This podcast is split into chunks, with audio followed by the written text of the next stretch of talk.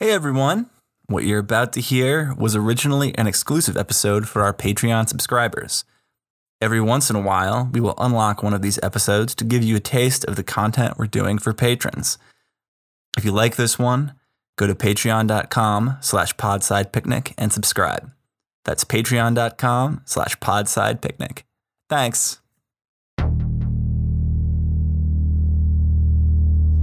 I'll be back.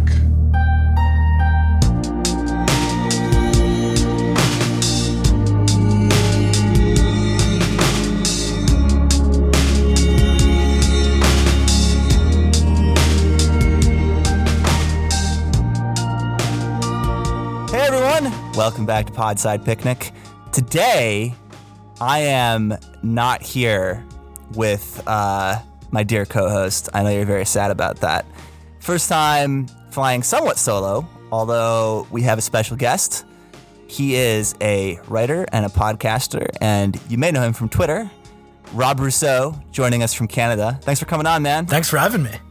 Hello. Yeah. Um.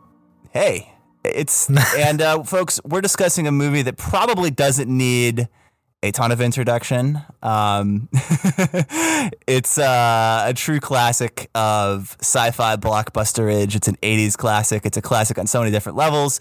That movie is the original Terminator. Um, and y- you know, if you don't know what that's about. I don't know how you find your way to the show or are able to use the internet, but uh, you know, it's it's Arnold Schwarzenegger goes back in time on behalf of the machines that are trying to exterminate humanity in the future, and he has to kill Sarah Connor, who's going to have the the son that will um, lead the humans to fight and eventually overthrow the machines. And uh, it's yeah, this is one of the most iconic Schwarzenegger roles. But before I start monologuing about stuff you already know, um, Rob. I want to ask you, you know, we talked about having you on the show and you picked the Terminator movies and I will tell everyone, I'm sorry, I you wanted Terminator 2 and I said, let's do Terminator 1 because I'd have to rewatch them both and this is at least like starting at the beginning. Um, why did you pick the Terminator movies? Well, definitely um, with T2 especially. This was like I saw that at a very I saw that I saw bef- I saw that before I saw the original one. So and it was a very kind of like formative age for me. Like I saw that in the, in the theater in 1992. I was like 9 years old. Uh, so you can, it just did a number on my brain, right? And it, I really got pulled into that universe, and um, ended up going back later and discovering the the first one, and it's just, I mean, it's just such a great example of uh, of sci-fi blockbuster films. And um, you know, you talked about. I listened back to your episode with Will Menaker talking about aliens, and I think I, a lot of what he said was what pulled me into this as well. That was another one of my favorites. But the production design, uh, the the sort of glimpses at this future world that that James Cameron kind of doles out throughout the movie, um, it really just pulls you into this universe and makes you so kind of. It made me so fascinated about about the you know how what about this universe and about discovering everything I could about it.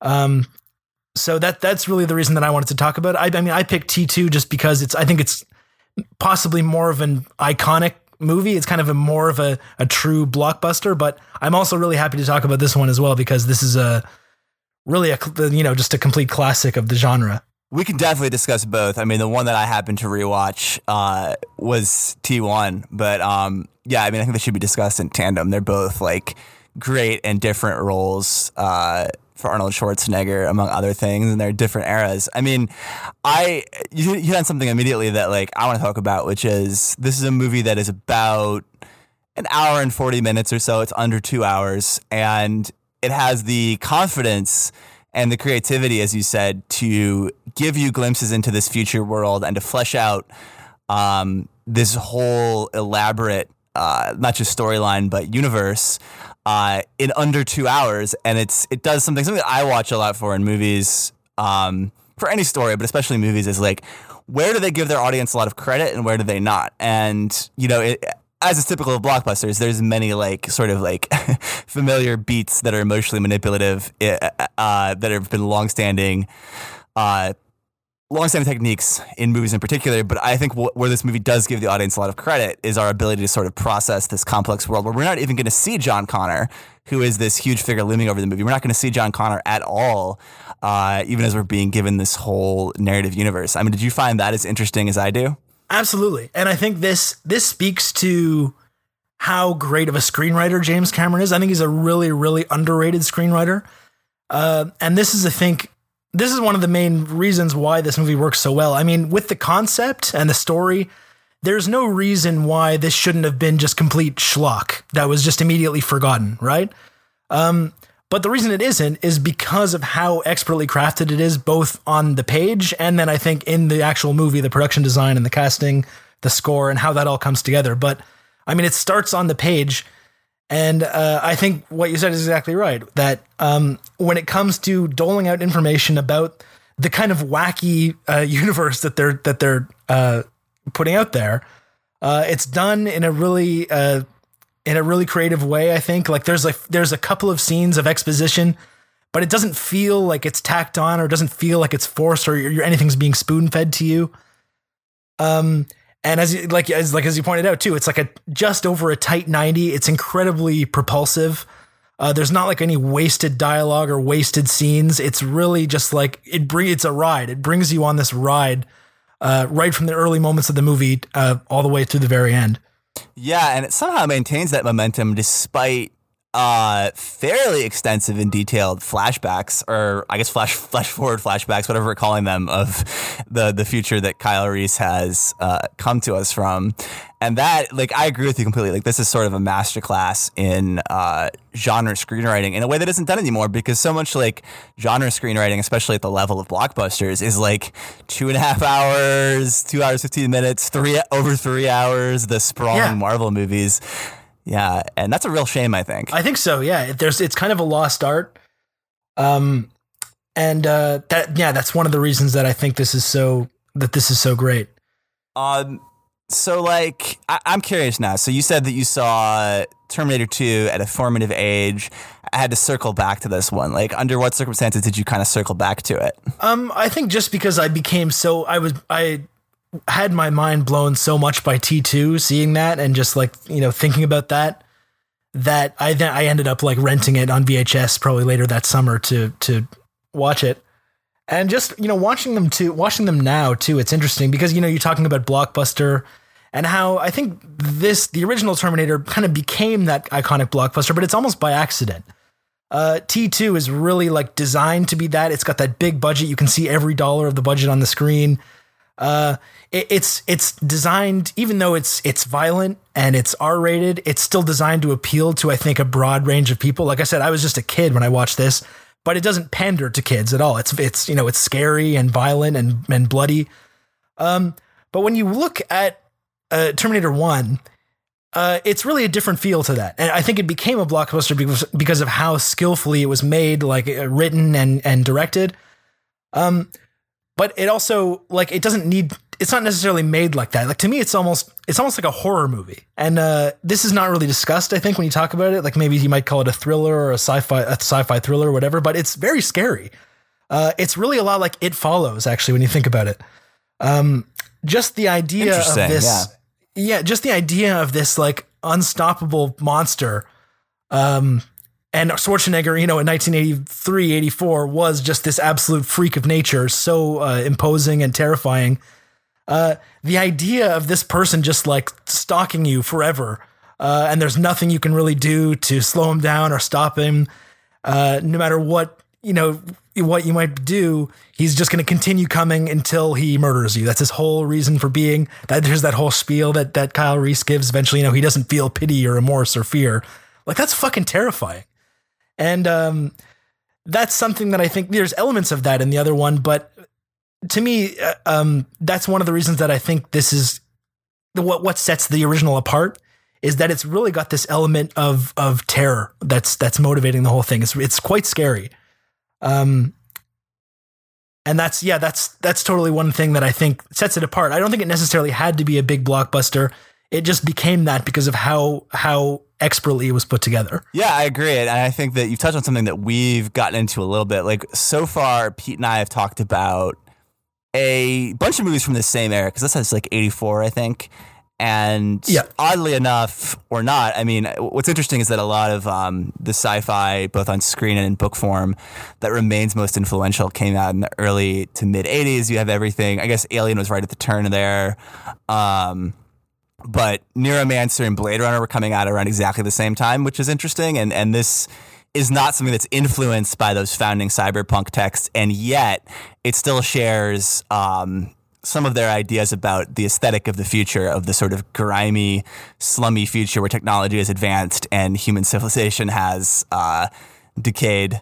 Um, and just the basic aesthetic that this movie kind of even makes fun of itself early on when you have like you start with the glimpse into the apocalyptic, you know, machines rolling over skulls, future of LA, and then it jumps to what is the present day for this movie, the early '80s, and it's like this imposing shot of this, you know, machinery working against a dark sky, and then you find out it's a garbage truck. Uh, Yeah. So the movie makes fun of itself at times too. But but I- I'm ranting a little bit here, but like a lot of it's from that era. And one of the defining things about those movies from that era that we've encountered is a lot of them are there were still a lot of like movies that were um, schlock is definitely one word you could use. Like there was a lot of room out there for sci-fi in particular that was going to be fairly cheaply done, uh, very action driven. No one was going to take it seriously. And then some movies kind of snuck through there and have become really canonical that were made that way. Like The Thing being a fantastic example, for instance. Um, Yeah. and this one is kind of another example. It's even more unlikely than The Thing in some ways because it is so it's so straightforwardly at some level a corny action epic. Um, so what are like aside from the things we've already discussed, like what are some of the things specifically that really stick with you in this movie that make you just think like, yeah, this is sort of an enduring quality movie in spite of being in this uh, schlocky genre? Uh, I just think it it it takes itself seriously, right? It's not there to uh, to make a buck or to you know bring in a couple of like fill some 3D multiplexes over the summer, uh, and then you know move on. I, I think there's a real craft behind it. Like I was saying, like in the screenwriting, um, and this is to me this to me is like one of my. I, I'll keep going back to this because I feel so strongly about it. This is like one of my all-time favorite Hollywood screenplays. Like when I was uh, when I was in San Diego a couple years back, I was in some some random bookstore in San Diego, and I found this like old dog-eared copy of the screenplay that I was I think from the from the USC library or something that I still have. Um, so I just think there's a craft there that's that's lacking from those other uh, some of like there's there's lots of, of this kind of stuff that was coming out at that time, but I think this is what sets James Cameron apart as a filmmaker. Um, in that he's not he, you know he's not trying to be schlocky, he's taking it completely seriously uh, playing it totally straight, and just all the things that need to come together, like the casting, obviously, the score, everything is is done so expertly that it ha- it takes on this iconic, enduring quality. And you know, like Schwarzenegger at that time, I think he had done, you know, he had done Conan and a couple of things, but he wasn't this big, you know, uh, huge Hollywood box office movie star yet. Uh, so you know, taking a chance on this, um, I also really like the the contrast in the the like Reese and the Terminator. You have the you have Schwarzenegger, the Terminator, who's this you know incredibly imposing freak of nature, just look kind of physically like perfect looking, and then you have Reese that's like all scrawny and emaciated and scarred. Uh, and there's this real contrast set up between how these two are going to play out uh, throughout throughout the rest of the movie. But that's what I think it is. That's what sets it apart. Is and that's what that's why James Cameron is James Cameron is because he he brought a level of filmmaking skill to this that if it wasn't there, you know, if it was lacking, if it was an okay fun action movie but the script wasn't really not as good, or if it had some cool special effects but it's cheesy hammy acting, uh, it just wouldn't have worked. But you have this really expert level filmmaker who's really just never gotten an opportunity to to create something on this level before at this time. Um, and everything comes together perfectly, and that's why it's endured, and that's why the, the universe has endured because it because he put this he he put this together so perfectly that that it just captured people's imaginations. I want to fast. I think that's all very well stated. I think I want to fasten on to something that you said about, um, well, the roles of Cameron and the extent to which Cam this this film takes itself seriously, and thinking about the concept of seriousness in James Cameron, because like we've talked about on this pod, we talked about sort of other golden age of James Cameron movies. The number one being Aliens, one of my favorite movies. Um, which, by the way, funny anecdote. I guess James Cameron they filmed Aliens in Britain, and uh, the studio, the sort of ordinary workers in the studio, were like not digging his work style, his Yeah, sort of hated him, demanding yeah. American. au- Yeah. yeah, and apparently at one point he actually tried to show them Terminator to like be like, "Hey, look, guys, like I'm I'm impressive. Look what I did. This is cool." And they were just like, eh, "Fuck off," um, which I think is a great story. But uh, you know, like, I need my I need my, he- my my dedicated 15 minute tea break, and I don't care what you did before, but like give me my tea. Right, it- which is which is funny on so many different levels, and somehow aliens came together, and it's just this amazing movie in its own right. But like Cameron, what's interesting about Cameron is that yeah, he he takes himself seriously, takes his work very seriously, no matter what he's doing, and that has paid huge dividends in a lot of things he's made, and it also leads us to sort of present day Cameron, where he's doing these really over the top melodramas. Uh, with a huge, huge budget and like Alita Battle Angel, which we famously pan on the show. I shouldn't say famously; we only have like a thousand listeners, but you know, anyway, people reference that as panning that. Um, and it's you know, there's he he he still exists as this big force in Hollywood who's trying to be an ant, uh, an antidote to the sort of faceless Marvel machine, but his auteurism has sort of spun off into its own uh, corny realm. But before even getting to that, I want to go back to what you said about the film taking itself seriously, because like this way this movie ends, I just noticed uh, watching it, like you know, the, the, she destroys Sarah Connor destroys the Terminator after he's been stripped of his human veneer, after his flesh has been burned off. She destroys him by using an automated robotic factory against him, and it's one of those moments where you're just like, man, uh, you know, James Cameron is is really going all out here to make some kind of sort of Unabomber point about how the rise of mechani- mechanization generally uh, has, you know, will sort of lead inexorably to this moment, uh, even as she's just doing a cool action movie thing of crushing him with an automated press. Um, so that's like, a, you know, that's like, that's something you're taking, you know, you're taking sort of the, uh, the semiotics and the uh, the philosophical thrust of your potentially schlocky action movie, I think, rather seriously, but in a way that works in the course of a propulsive story, which I guess is probably the key, right? Yeah, and and that's it's it's kind of a it's like a it's a visual metaphor, right? But it's not it's not exactly subtle. It's not like Kubrickian or anything. Uh, there's a couple of these throughout the movie, like the, like you talked about the tire treads on the human skulls. Uh, one watching watching this back that I noticed that I thought was really cool was there's this this one shot where there's like a child's toy on the ground, and then the Terminator's car rolls up and crushes it as he steps out. It's little that interesting visual flourishes like that, but that's what I mean. It's not they're not exactly subtle, uh, but it is bringing a level of like artistry to this thing that I don't think necessarily would have been there otherwise. Uh, but you mentioned the thing about the uh, getting crushed at the factory at the end, and this is actually another thing with the screenplay that I find pretty interesting, uh, which is that it sets up this perfect causal loop. Uh, which is another thing that I think is cool about this movie. Uh, it could it could have never had a sequel, and it kind of it tells this really interesting self-contained story uh, with these kind of time travel paradoxes. Uh, with Reese, of course, becoming the father of the guy that's going to send him back in time 40 years in the future. But also, um, this is something you only get from actually looking at the screenplay because I don't think this is really. I think this is cut out of the actual movie. But in the screenplay, it makes clear that the factory at the end is Cyberdyne. It's the computer factory where they eventually create the Terminator. So Ah, I was wondering about it's- that. Yeah, it's kind of like a, a big budget kind of Twilight Zone episode. It's it's setting up this co- this this like uh, temporal loop, basically, where the Terminator gets crushed there, and then eventually they find all this stuff. They create the you know they start creating uh, defense network stuff for NORAD, et cetera, and then it, it sets in sets in motion this chain of events that leads to the future war. That you know that that leads to uh, the events of the movie happening. Uh, so that's something that you know it's it's a it's kind of a, a fun visual metaphor, but there's there is something there too that's like that's setting up this this kind of uh, time travel loop. One thing uh, you touched on so many things there that I appreciate, and, and one thing that you got me thinking about was uh, when they have Reese, the, the police, the present day police, have Reese captive and they're interrogating him and they think he's crazy, and he's talking about how like uh, the sort of chain of events that will lead to this, um, and as he tells Sarah Connor, like it's because of a nuclear war. Like that's one of the things that really that so uh, this movie, like while tracking its own particular timeline that you're talking about, the temporal loop it sets up, it's it's one thing about this movie that's so great is that it is a tour through 80s aesthetics and sensibilities on so many different levels. One of those is just like literally, especially early in the movie, there's a lot of like just people listening to like cassette Walkman Walkmans and like Yeah. uh, boom boxes and stuff like that. And literally, the first shootout takes place in. Uh, you know, an 80s dance club in LA. Like, could, could not possibly be more like Reagan's America mid 80s. Uh, Which also reminds me of every single bar that I used to hang out with, every single bar that I used to hang out at in Montreal in the mid 2000s as well during the 80s revival here.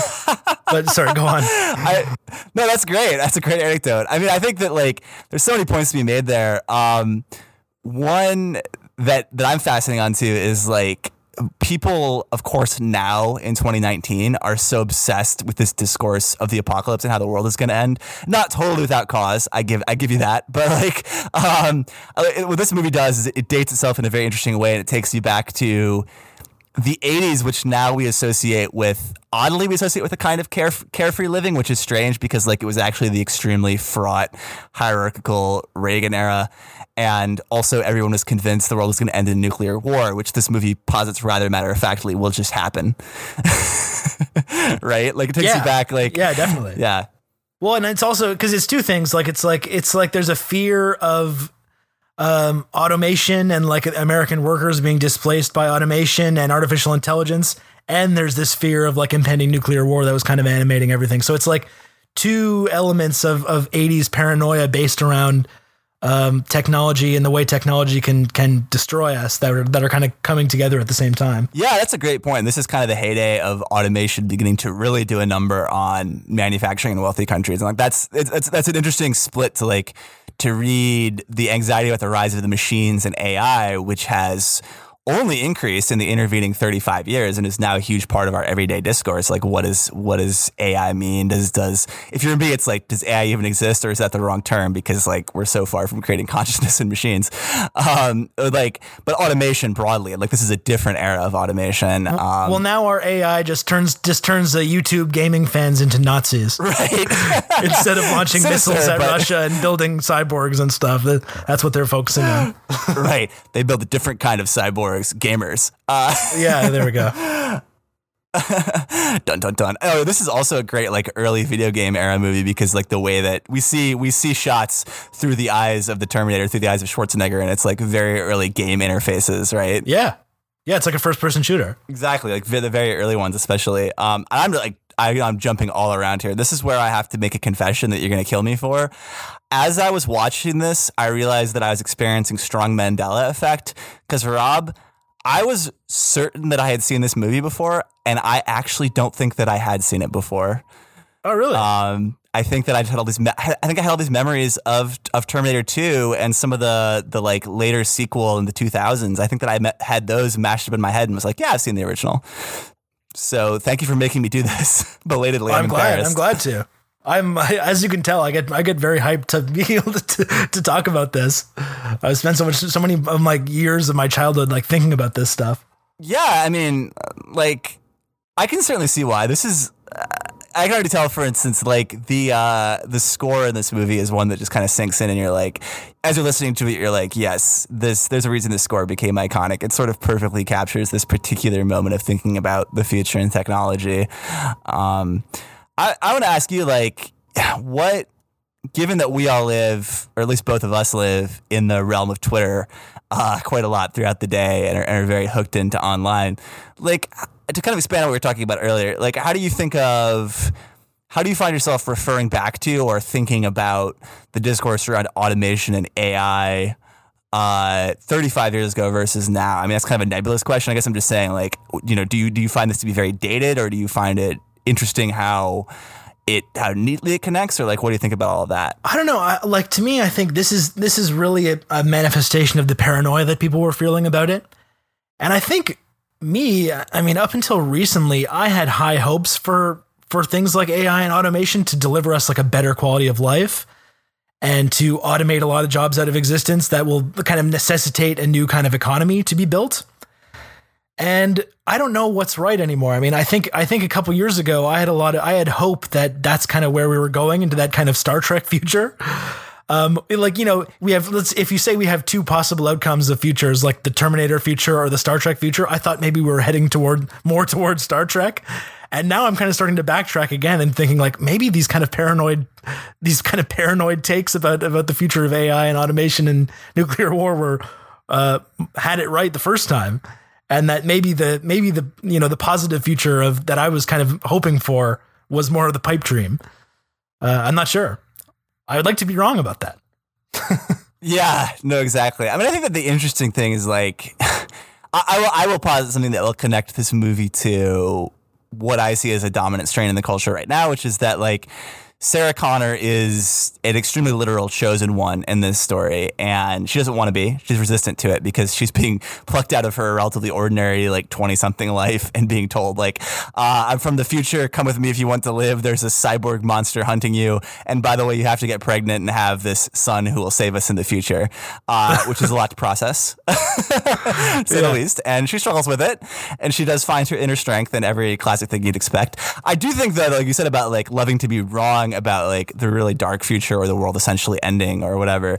One of my pet hypotheses that I'm kind of stealing from Zizek, um, but just I think is, is, an important thing to think about when you see people t- projecting the end of the world is that like on the one hand she doesn't want to be that person, on the other hand this is a process for her of like for her having to become the savior and having to like at the end take off into the mountains with her pregnancy that she got uh, th- from knowing uh, Kyle Reese and like that will become John Connor like and then she has to be the special one and like the fighter and learn to fight and organize all this stuff. And she's been liberated from her job that we know sucks as a waitress uh, in LA in the 80s and like there the really interesting thing is the flip side of all of this like doom and gloom about what how terrible it might happen is it's also a fantasy for people right? Like everybody has this fantasy of like well if the world did end and i had to be a marauding scavenger at least i wouldn't you know have to go to work every day right? Yeah. And it's also a very organic progression i think for the character who starts off being very very helpless. And um at the same time it's not that just that she's rescued by this strong guy that helps her but you know at the end, you know, he he ends up dying, and then she still has to rely on the kind of this new strength that she's had to find within herself in order to finally, you know, to to stop this thing that's coming to, to, to coming after her. And then at the end of the movie, she's she's independent. She's kind of moving into this new future where she's she knows what she's doing. She's like you said, she's not just some like automaton or a, a waitress that everyone kind of yells at all day. Uh, and uh, so that's it's it feels very organic. Yeah, like it's yeah, like as you said, she's she's a very put upon waitress who we see having a bad time at work. We also see her getting stood up for a date. Um, and that's why she ends up going to the movies. And that's sort of how she encounters Schwarzenegger and Reese and all this stuff. And like, you know, she goes. I, what I love about this, I love about action movies. Somehow she goes from like a broke waitress who was being held uh, as a person of interest in like a huge investigation by the LAPD. She goes like her life gets blown up, everybody gets killed, including her mother.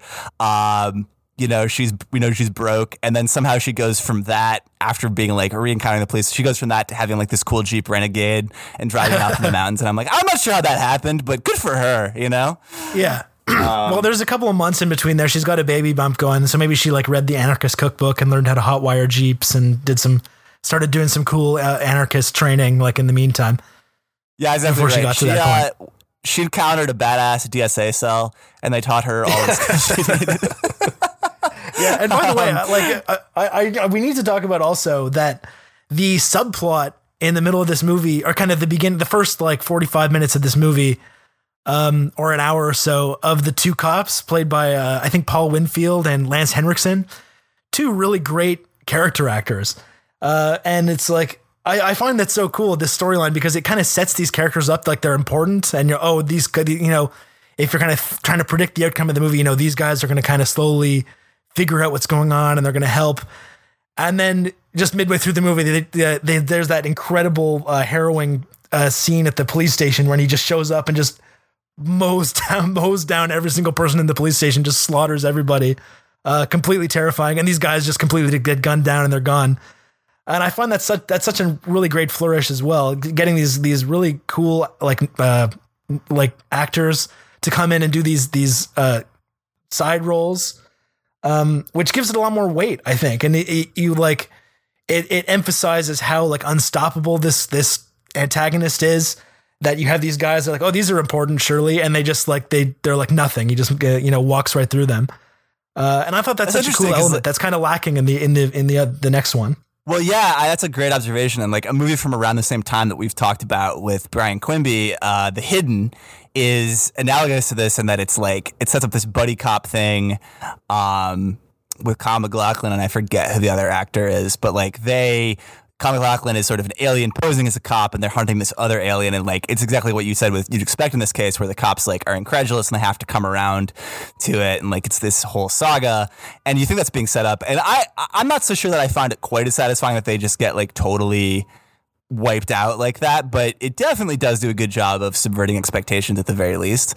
Um, and so yeah, I, I, did find that to be an interesting uh, sort of way of messing with things, and like the I'm always looking at the way that state violence is portrayed in movies because like now so often you have overpowering state violence being portrayed as like a good thing.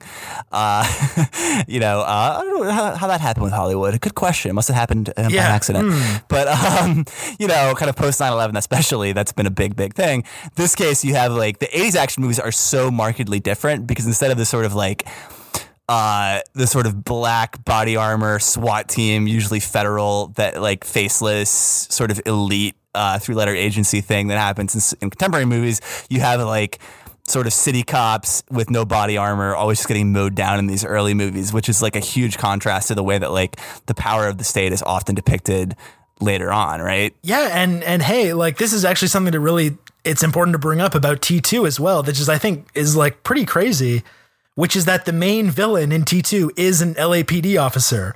And there's a huge sequence later in the movie of like the the Schwarzenegger and his sort of crew with Linda Hamilton and, and Edward Furlong. Uh, they have to like mo- like escape, and the the cops are the ones that are you know holding them in, and they've got to like destroy this arm- army of cops. And like that's a pretty like that's a fairly uh, brave decision in a storytelling decision in the early '90s at the height of like the LA riots and Rodney King and all this stuff to like per- explicitly portray LAPD cops as like the number one antagonist in the movie and like you know throughout the movie like it's kind of an obstacle that they have to get through.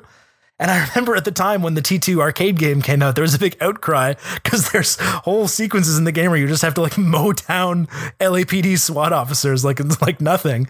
And that oh, that to me is like that's one that's one thing that's kind of interesting about James Cameron is that he, I find his politics kind of hard to parse in that way he doesn't really make it quite as easy as as like you're saying, where just de- depicting state power as kind of the be all and end all. Where uh, he, like you know, with when it comes to aliens or when it comes to this or or even with Avatar, he uh, later he, he, kind of like fetishizes the weaponry and the machines of war and all this stuff, but he also demonizes it at the same time. There's kind of a mistrust of it and showing how these institutions can be corrupted and can be uh, violent and can be a negative thing um, which I think is a pretty interesting choice. Uh, that again, this, this is something that James Cameron was bringing to the table. That I think you know, if Spielberg was making the same story, it he would end up doing it completely different, or or any other kind of blockbuster filmmaker wouldn't really go all in on kind of these kinds of visual images of like these LAPD SWAT teams, you know, getting like completely gunned down by the heroes of the movie. I completely agree, and it made it made me think of a few things, like because Cameron wrote and directed this one and Aliens, the two that I have in my mind right now. And in this one, like you said, it's not the LAPD. Um, they occupy a relatively neutral role because they they don't ever fully understand Kyle Reese's mission, which like fair enough, they, they wouldn't. It's he seems like a crazy man, but like they they just sort of get in the way of things and are finally sort of just like blown apart by uh, Schwarzenegger, and from that point forward, kind of irrelevant. But uh, the the script does point out very directly that like essentially the military industrial complex is responsible for all of this because they they tried to create this NORAD yeah. computer Skynet that destroyed everything, and that's like the, the, the the finger pointing is very clear there, and I think Reese is pretty insistent about that when talking to the cops. So that part is clear when it comes to sort of the edicts of the state and state and legitimated state violence, and of course Aliens is great because Aliens is about uh, you know a colonial marine military force and that works at the behest of a corporation. And it, it could hardly be more explicit about who the bad guy and the exploiter is here. Because, like, yes, the xenomorphs are bad, but none of this would be happening in the same way if Weyland-Yutani Corporation weren't pulling all these strings, both with its own employees and with uh, the so-called colonial marine force. And so, yeah, I mean, Cameron, like, whatever his politics may be substantively, he's always shown a lot of uh, he, he shows a, a, skepticism of a particular kind of capitalism, especially a kind of extractive capitalism and sort of violent imperialism. At least at that level, uh, he's very very skeptical and, and very critical, I would say, um, in, in arguably a cartoonish way. But of course, he makes genre blockbusters. So what can we really expect, right? yeah, yeah, and and just like you said, uh, after 9-11, you just you don't have these kinds of like uh, criticisms of state power of or, or of imperialism being made in any of these movies, really. Um, and that's that's what that's one of the things that sets these these 80s movies apart. It's one of the things that sets James Cameron apart, uh, and one of the things that get you know really made pulled me into these movies, whether it was these the Terminator movies or Alien Aliens or whatever. Um, it's just it, it's it's really a unique kind of uh, storytelling um, that he brings to the table. Yeah, although I, I, will point out one, which could be a total rabbit hole for us, but like the one really interesting exception to like popular action blockbusters, uh, as far as making um, sort of state violence the enemy, is the Bourne Identity series, which of course came out during the height of the Iraq War and stuff, which is a really interesting counterpoint yep. to uh, to this whole attitude. But that's what that makes those movies so classic in one way, at least. Um, I, I kind of want to ask you, like, uh, I'm not saying that we're done discussing this movie by any means, but I'm curious, like, what other, really, what other sort of blockbusters in general, but especially anything with a sci-fi tinge, has really influenced you? Yeah, well, we already talked about Aliens, and for me, it was it was really T2 and Aliens, like when I was about nine, ten years old, that really totally captured my imagination. But, um, I can go on too because I think Schwarzenegger at this time, I mean, we we can make fun of his his kind of accent or or you know whatever. Uh, he's become kind of a goofy figure uh, because he was you know such an iconic figure for so long. But his run in the '80s and early '90s of of this Terminator, uh, Total Recall, Predator, and Terminator 2. This is like one of the to me this is one of the best runs of any actor in the history of, of Hollywood. And uh, so specifically, um, you know, Total Recall and Predator are two other that were hugely formative for me around this time both around the same kind of era. And they both, it really speaks to Schwarzenegger's ability to like bring, first, you know, bring a certain charisma to as a leading man. Cause, you know, we can make fun of his acting, like I said, but he was bringing something to the table. He's a larger than life figure. Uh, and he's kind of creating interesting characters. But behind the scenes, also, uh, the people he was choosing to work with, like he he was really helping bring these movies together because he he had that kind of clout. So working with people like Paul Verhoeven or John McTiernan on on uh, Total Recall and Predator. And to me, like this is some of the best science fiction that's ever been made. It's kind of the perfect confluence of like 80s Hollywood and these really terrific uh, screenwriters and and directors, and you know this iconic action star all coming together at this perfect period. And so that to me is the yeah the I, those two movies also for me have just been like a huge influence. Um, and and Schwarzenegger I think deserves a ton of credit, not just for starring in these movies and making them into blockbuster successes, but creatively behind the scenes, being a driving force and getting all these people together to to create this stuff. So you're positing something very interesting, which I don't think I've ever heard anyone say, which is that we need to give Arnold Schwarzenegger credit for having good taste. Oh yeah, yeah, definitely. Interesting. I mean, I like that. Yeah, no, not, like I know, I, like, I just haven't heard that. Yeah, no, but if you look into the history of the of like what he was doing at this time, like he he was really you know, and he wanted to work with Paul Verhoeven. He wanted to like work with all these other people, and he had a really good sense of like what a good story was and what a good script was, and who behind the scenes that were the best people to make these things. Um, so yeah, I think he does does deserve a lot of credit. Uh, obviously, you know, some of it is schlocky. We can make make fun of a lot of it, but uh, you know, like I said, he this is like one of the greatest stretches in the history of Hollywood to me as an actor. Like I, you can make fun of his acting all you want, but probably there's four Schwarzenegger movies probably in my top 10 movies of all time. And I don't think I can say that about any, any other actor. No, that's and you know what, dude, we might have to have you back on for some some more Schwarzenegger in the future. That that could be a, very, big possibility because you're making yeah. me want to rewatch some of these movies right now in this conversation. Um, yeah, like I, you know, we've talked a lot about this already, but I'm kind of curious to get more of your thoughts. Like, aside from the fact that uh, there's now a faceless machinery that knows they can they can just extract uh, money from the Marvel franchise in particular in the way that you extract gold from a mine. Like it, it, it, what else? Like what are some of the things that you think have gone by the wayside in Hollywood blockbusters, and just why are blockbusters so much worse now? Because I feel like objectively they are, and watching the Terminator movies is a great example of like how much better they used to be. Well, okay, I think there's a couple things. Um, part of it is special effects. number one. So like, let's take a look at T2 for example. That to me is a really really great combination of practical effects and and some computer gener- generated uh, stuff that was really like innovative and and had never been seen before. And it's mixed together in a real interesting way, but it doesn't feel like it's all shot on green screen. It doesn't feel fake. Like it feels very real and visceral. Um, whereas, you know, I can watch some of these Marvel movies or the, you know, the new Star Wars movies sometimes, but like you, you sometimes you just get overwhelmed by all the shit that's on the screen at one time, all the different special effects and explosions and and fucking people shooting energy beams at each other and aliens and spaceships and all this stuff. It gets to feel not real. Um, so for me, part of it, like T2 is a specific example. It just feels real. It feels like a real kind of lived in universe. Uh, all the, the special effects that are there, and there are amazing special effects. It's kind of, uh, it, you know, it's not so over the top. It's not like all on screen at the same time. It's kind of parsed out very slowly. Uh, so that's a big part of it. Just the way that the movies look. I think that's probably the most important thing. Um, another thing too, and I, I think we've touched on a little bit of this stuff, but um, a lot of like big blockbuster action movies now, they can be violent, but it's all very bloodless and very cartoonish, like the like the Fast and Furious movies, for instance. Like they, they can be fun to watch, but it doesn't feel like it doesn't feel like there's any stakes really. It feels yeah, it feels very like comic booky, very cartoonish, very bloodless.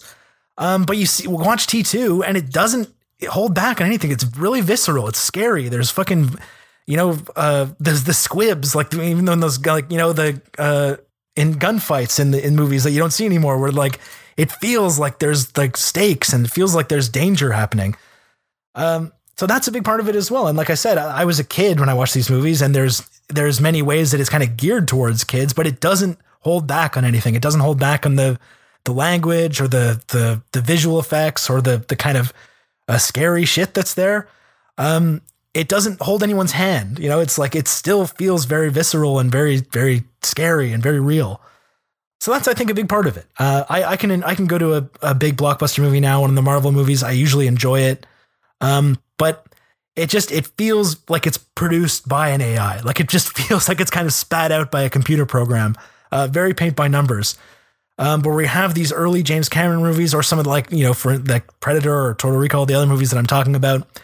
Uh, it just feels very lived in. Uh, it feels like it's made by like artists and people that were kind of trying to like uh, create something really cool. And I feel like some of that has been lost.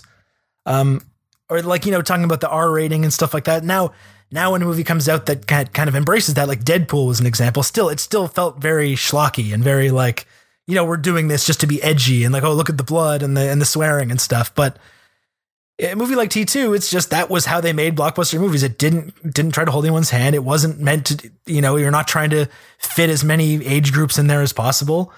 Uh, and that I think comes across and it feels just authentic in a way that that blockbuster movies now don't. Yeah, I mean, I, I it's interesting how neatly your analysis there matches up with what other people have said, and like I I tend to agree. Like we all, what's funny is a lot of people, a lot of informed viewers, were you know, I don't work in film certainly, but a lot of like just those of us who care about these things, like we all seem to agree what the problems are, and yet uh, we're being fed CGI that we know is not going to age very well. One of my hopes that is probably a pipe dream. I really wish that some studio would, would decide that their way to compete would be to make, and also this makes sense in the nostalgia industry because like nostalgia is its own huge part of the culture culture industry now like like why not if why not harness the power of nostalgia and be like hey we're gonna make a practical effects blockbuster like yeah. we're gonna we're gonna well, run true. back it just seems T- like T1 there yeah, there's no like middle ground anymore between making like tiny independent movies and big. Like it's either no budget at all or it's two hundred million dollars. And then once your budget is two hundred million dollars, like you have to spend that somewhere. Uh, so there's no studios making like let's take thirty million to make a, a big action movie or something, or you know everything has to be so big because then you have to justify to to big that do that big ad campaign and to bring in as much as possible and the sort of economics I think are driving everything where where no one's really just thinking like let's take a substantial amount to make or something really cool. But that doesn't have to it doesn't have to like land in the top 10 most uh, uh, uh, highest earning movies of all time in order to justify our investment in this.